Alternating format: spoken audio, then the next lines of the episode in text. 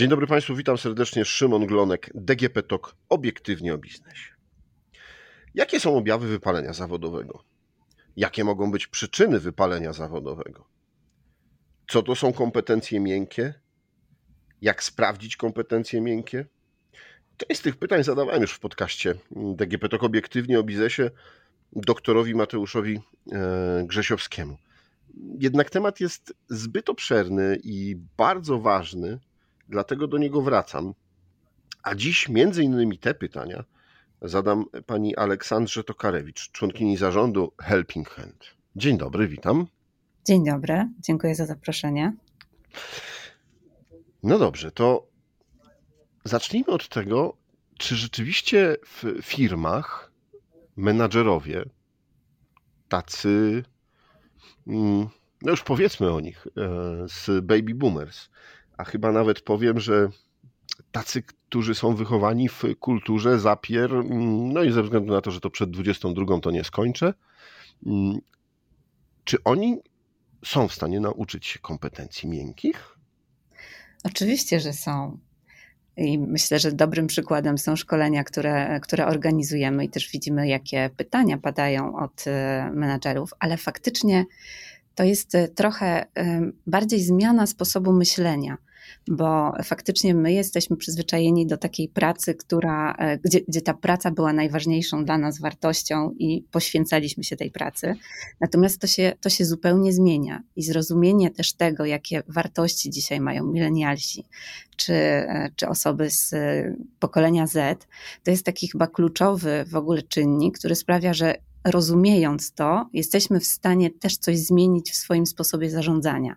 I to jest chyba taka, taka baza, od której należy wyjść, czyli w ogóle zrozumieć, jakie są różnice pomiędzy pokoleniami i czego tak naprawdę ci młodzi ludzie dzisiaj e, oczekują, żebyśmy byli w stanie dobrze nimi zarządzać.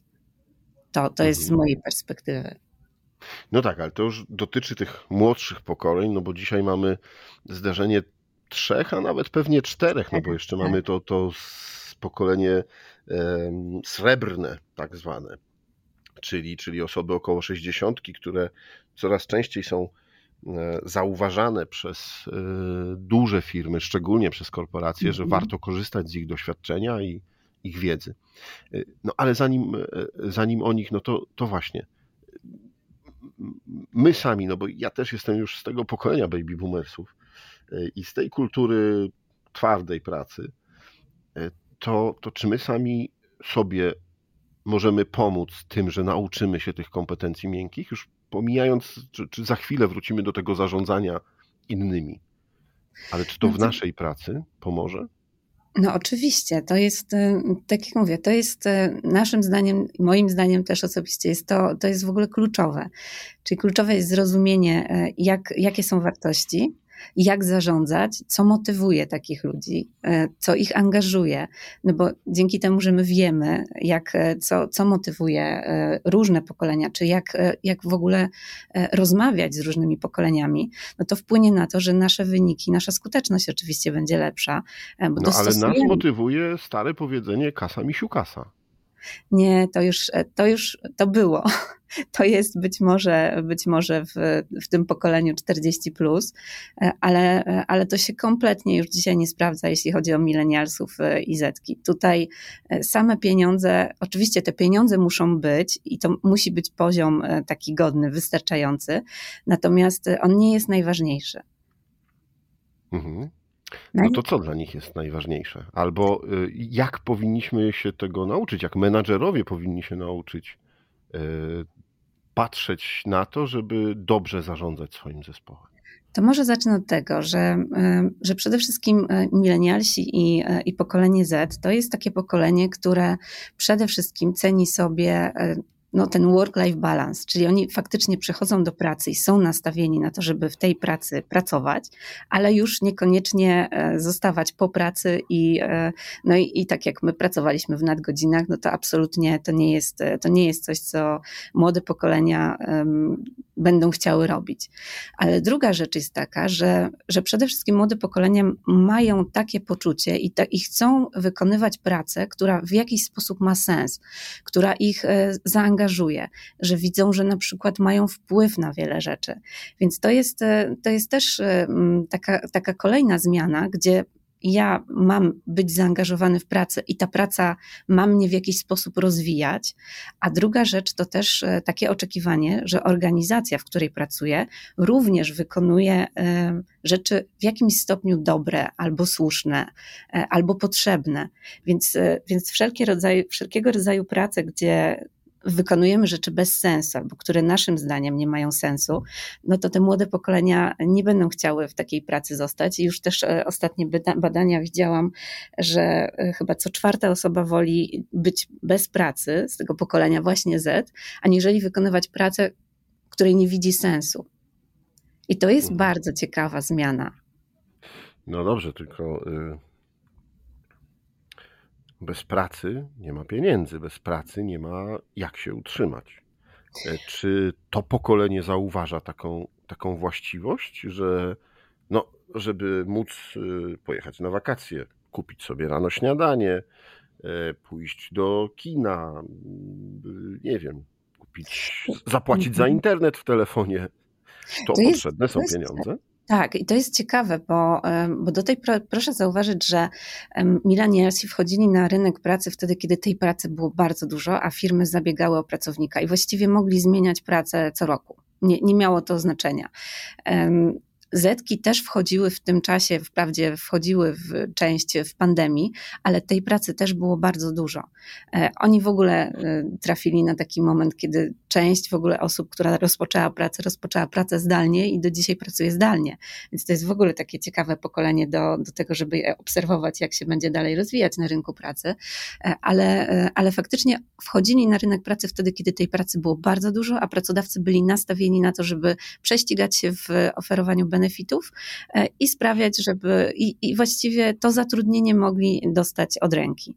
E, więc ciekawa jestem, jak na przykład teraz kryzys gospodarczy, spowolnienie i to, że tych ofert pracy na rynku jest e, mniej, czy to wpłynie na ich myślenie właśnie o tym, że być może nie warto zmieniać pracy, jeżeli dziś nie podoba mi się to, co robię, a jestem tu dwa czy trzy miesiące, ale to, to dopiero chyba czas pokaże, no bo do tej pory tych danych takich nie było, tylko możliwość mieli faktycznie zmienić e, z dnia na dzień. Mhm. Myślę, że tych dwóch pokoleń może jeszcze nie dotyczyć wypalenie zawodowe. No ale baby boomersów to już na pewno. Na pewno. Bo to pokolenie 40 plus y, no, swoje przepracowało, tak jak mówiliśmy, w kulturze ciężkiej pracy, y, nadgodzinach, y, dużym stresie. Jak menadżer może wyłapać ten moment, może, może zobaczyć, że warto, no właśnie, wyciągnąć rękę do pracownika. Mhm. Jeżeli mówimy o wypaleniu zawodowym, no to jest, e, to jeszcze chciałam się powołać na dane raportu pracodawców RP i ZUS. Tam było ponad tysiąc pracodawców przebadanych i tam zapytano pracowników o takie, o takie najczęstsze e, sygnały świadczące właśnie słabej kondycji psychicznej. To, co, co pokazano, co, co w odpowiedzi powiedzieli pracownicy, no to właśnie na pierwszym miejscu było wypalenie zawodowe i tu 85% osób aż wskazało, że, że odczuwa właśnie takie, takie doświadcza wypalenia zawodowego, czy, czy sygnałów świadczących o wypaleniu zawodowym. No ale później były depresje, zaburzenia lękowe i oczywiście, e, i oczywiście stres. No bo to, co, e, co, co powoduje wypalenie zawodowe, no to jest głównie obciążenie pracą, właśnie stres, no i przede wszystkim poczucie, że nie mam wpływu nie mam wpływu, albo moja praca nie ma, nie ma wpływu na, na, na jakiś ogólny, e, ogólnie to, co robi e, firma, czyli, e, czyli wykonujemy działania, które naszym zdaniem są bez sensu.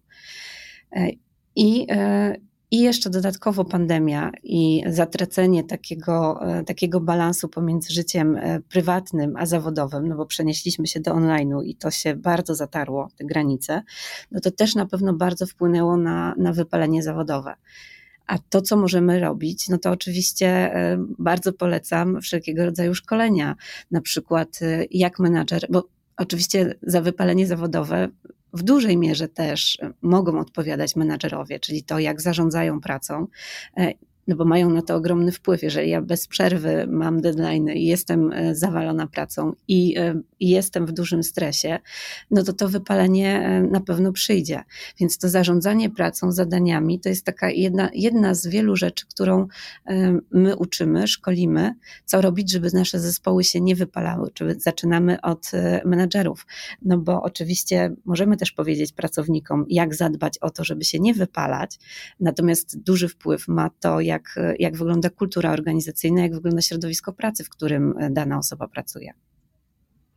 Mhm.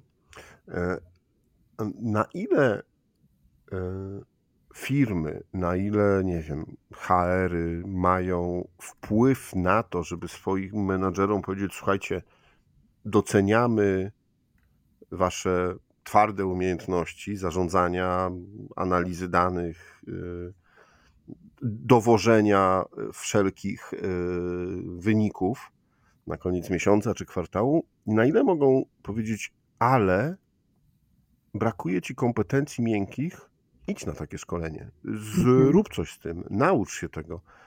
Czy firmy mają takie narzędzia? Narzędzia na pewno mają. E, my jesteśmy jednym z takich narzędzi. Natomiast to jest bardzo ciekawe, że właściwie te kompetencje miękkie e, i takie mówienie o zdrowiu psychicznym i w ogóle troszczenie się e, o pracowników, to jest tak naprawdę efekt po pandemii. Bo ja patrzę na, na badania na przykład Deloitte z 2020 roku, gdzie no prawie 50% menadżerów zgłaszało potrzebę jakiegokolwiek szkolenia właśnie z tematyki związanej z well-beingiem czy z dobrym dobrostanem czy z dobrym samopoczuciem pracowników, a gdzieś badania pokazywały, że 22% menadżerów w ogóle miało jakąkolwiek formę e, szkolenia. E, I, e, I w tym raporcie też widać, że 86% na przykład pracowników mówiło, że gdyby zauważyło jakiś niepokojący sygnał świadczący właśnie o tej złej kondycji psychicznej pracownika, to nawet nie wyszłoby z taką, z taką inicjatywą, żeby, żeby zapytać, co się dzieje, bo kompletnie nie wiedzą, co mieliby dalej z tym zrobić. Ale już y, rok później, właśnie w Wielkiej Brytanii, kolejny raport pokazał, że bardzo dużo inwestycji y, firmy, właśnie firmy zainwestowały w szkolenia menadżerów. I już y, po roku prawie 40% menadżerów twierdziło, że wie, jak rozpoznać sygnały właśnie świadczące o tej złej kondycji, jak przeprowadzić taką dobrą rozmowę i co z tym faktem zrobić. No my w Polsce jesteśmy dzisiaj też na takim etapie, że na, e, że, że na to zdrowie psychiczne, na dobrostan e, bardzo mocno firmy teraz patrzą e, i te szkolenia miękkie to jest jeden z takich elementów, w które też bardzo inwestują. My przeszkoliliśmy już ponad 5 tysięcy liderów i to są właśnie tematy, o których wcześniej nikt nie mówił, czyli jak rozpoznawać te sygnały ostrzegawcze, dlaczego na przykład pracownik nie włącza kamery, jak wygląda, jak, wygl jak rozpoznać, że coś się złego dzieje. I to jest tematyka bardzo nowa, myślę, że bardzo potrzebna i widzę też po zaangażowaniu osób biorących udział w, w tych warsztatach czy szkoleniach, że mają bardzo dużo pytań, bo to jest naprawdę taki temat, no, gdzieś szkoliło się z asertywności wcześniej, dawania e, poprawnej czy dobrej informacji zwrotnej. Natomiast taka tematyka właśnie związana ze zdrowiem psychicznym i z tymi kompetencjami miękkimi, e, no to jest e, efekt po, po COVID i, i widzę też w Polsce, że firmy bardzo też w to inwestują. Mm, a to jeszcze wrócę do tych menadżerów i dopytam, bo ja mam takie wrażenie, że bardzo ważne jest e, taka autodiagnoza. Takie sprawdzenie, czy e, ze mną jest wszystko w porządku i samemu u siebie e, zobaczenie, że nie wiem, no potrzebuję wiedzy na ten temat, potrzebuję albo nawet jakiejś pomocy no bo właśnie, jeśli nie dowożę, y, albo gorzej się czuję, albo mam jakiś spadek formy, e, no to znaczy, że coś ze mną jest nie tak, ale, y, ale może po prostu y, jestem za słaby, mm, jestem, powinienem się bardziej spiąć, a nie myślę o tym, że powinienem sobie pomóc, odpuścić. Jasne, to jest, to jest no, jedna z, z ważniejszych misji, które, które realizujemy. To jest psychoedukacja, e, bo, e, bo to nie jest tylko wsparcie psychologiczne, czy tylko, czy tylko mm, przekazanie, czy, czy powiedzenie pracownikowi idź do psychologa, czy, czy, czy sprawdź, co jest nie tak, tylko cała, e, cała wiedza, którą, którą my dostarczamy, to jest właśnie wiedza psychoedukacyjna. I tam mamy tematy związane z wszelkim możliwym przejawem różnych, różnych złych stanów samopoczucia, bo możemy mówić o wypaleniu, możemy mówić o tym, jak sobie radzić ze stresem, możemy sprawdzić, zdiagnozować, czy na przykład to już jest uzależnienie, albo kiedy jesteśmy uzależnieni, albo, albo co może świadczyć, że, że powinniśmy na przykład ograniczyć spożywanie środków e, psychoaktywnych. I psychoedukacja daje właśnie tą możliwość obejrzenia, e, zastanowienia się, posłuchania o tym, jak to wygląda, jakie są przyczyny, jakie są objawy e, i ewentualnie skorzystania z pomocy już, czyli na przykład umówienia się na sesję z psychoterapeutą ale, e, ale wiedza psychoedukacyjna, czyli webinary o wypaleniu zawodowym, e, czy właśnie o tym, jakie są metody radzenia sobie ze stresem, e, no czy takie ciężkie tematy, czy jak, jak radzić sobie w relacjach, bo to też jest jedna z, jeden z czynników, który wpływa na naszą efektywność w pracy, czyli mój stan zdrowia i to i moje problemy w domu też się oczywiście przekładają. Więc ta, ta wiedza psychoedukacyjna to jest taki w ogóle klucz do tego, żeby zrozumieć, jak jak funkcjonuje człowiek, czy jak ja funkcjonuję, tą psychoedukację do siebie przyłożyć i można wtedy zdecydować, e, co można z tym dalej zrobić. Mhm.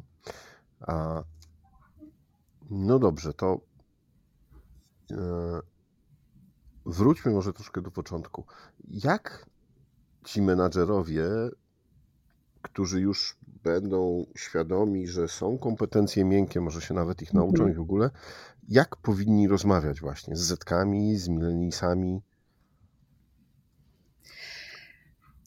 To jest, to, jest, to jest też akurat jeden, jeden z tematów szkoleniowych, które, które w tej chwili w, w firmach prowadzimy, czyli właśnie jakie są oczekiwania e, młodych pokoleń.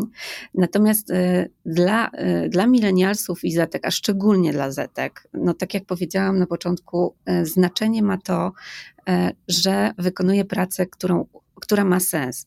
Czyli, no dobrze, ale to ja tutaj przerwę, bo tak e, jest, jest tak, no, że jednak mm, pnąc się po tej mm, drabince kariery, no, czasami wykonujemy jakieś zadania, które są mm, mniej ambitne, bardziej odtwórcze, e, trochę, no właśnie, z takiego e, zaplecza innych, bardziej kreatywnych, bardziej doświadczonych osób.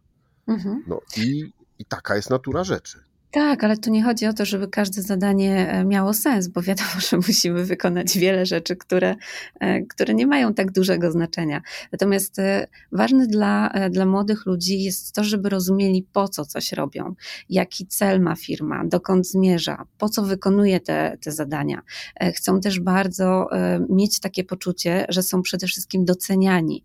A, a co, to, co jest też dla nich bardzo ważne, to jest to, że będą wysłuchani, czyli, czyli nie będzie takiego zarządzania odgórnego, że to są wskaźniki, to są e, trzeba zrobić tak, tak e, i proszę róbcie, e, tylko, tylko będą, oczekują tego, że, że menedżerowie zapytają ich o, o ich zdanie, czyli dadzą im szansę też mieć wpływ na to, w jakim kierunku ten dział czy ta firma e, się rozwija. I to jest, i to jest niesamowicie ważne. Czyli, takie, czyli ta zmiana myślenia z takiego nakazowego na właśnie angażowanie i włączanie młodych ludzi do tego, żeby też wspólnie e, tworzyli i to jest, mhm. myślę, coś, co jest kluczowe e, w zrozumieniu e, tych potrzeb i w takim sprawnym zarządzaniu, bo tak jak, tak jak powiedziałam, to nie chodzi o to, że każde zadanie musi być ambitne, kreatywne i, e, i muszę się tu zrealizować, tylko ogólne poczucie sensu i, i wpływu na to, co robię. Mówi się, że najbliższe lata to właśnie będą lata kompetencji miękkich, menadżerów, którzy mają takie kompetencje, bo łatwiej jest nauczyć tego twardego, tych twardych umiejętności, tak. a rzeczywiście trudniej z kompetencjami miękkimi. Jak będzie się zmieniał rynek pracy? Czy, czy rzeczywiście to, nie wiem, bardziej będziemy odpowiadali na, czy, czy wypełniali testy psychologiczne albo jakieś testy no, kompetencji miękkich, e, rozpoznawania uczuć, emocji, e, rozmowy o tym i zarządzania nimi, niż właśnie dowożeniem e, wskaźników i, i wypełnianiem takiej, takiego twardego biznesu. Wskaźniki zawsze będą ważne, bo, bo, to jest, bo to świadczy też o w jakimś stopniu dużym pewnie o sukcesie firmy, więc te wskaźniki będą zawsze bardzo ważne.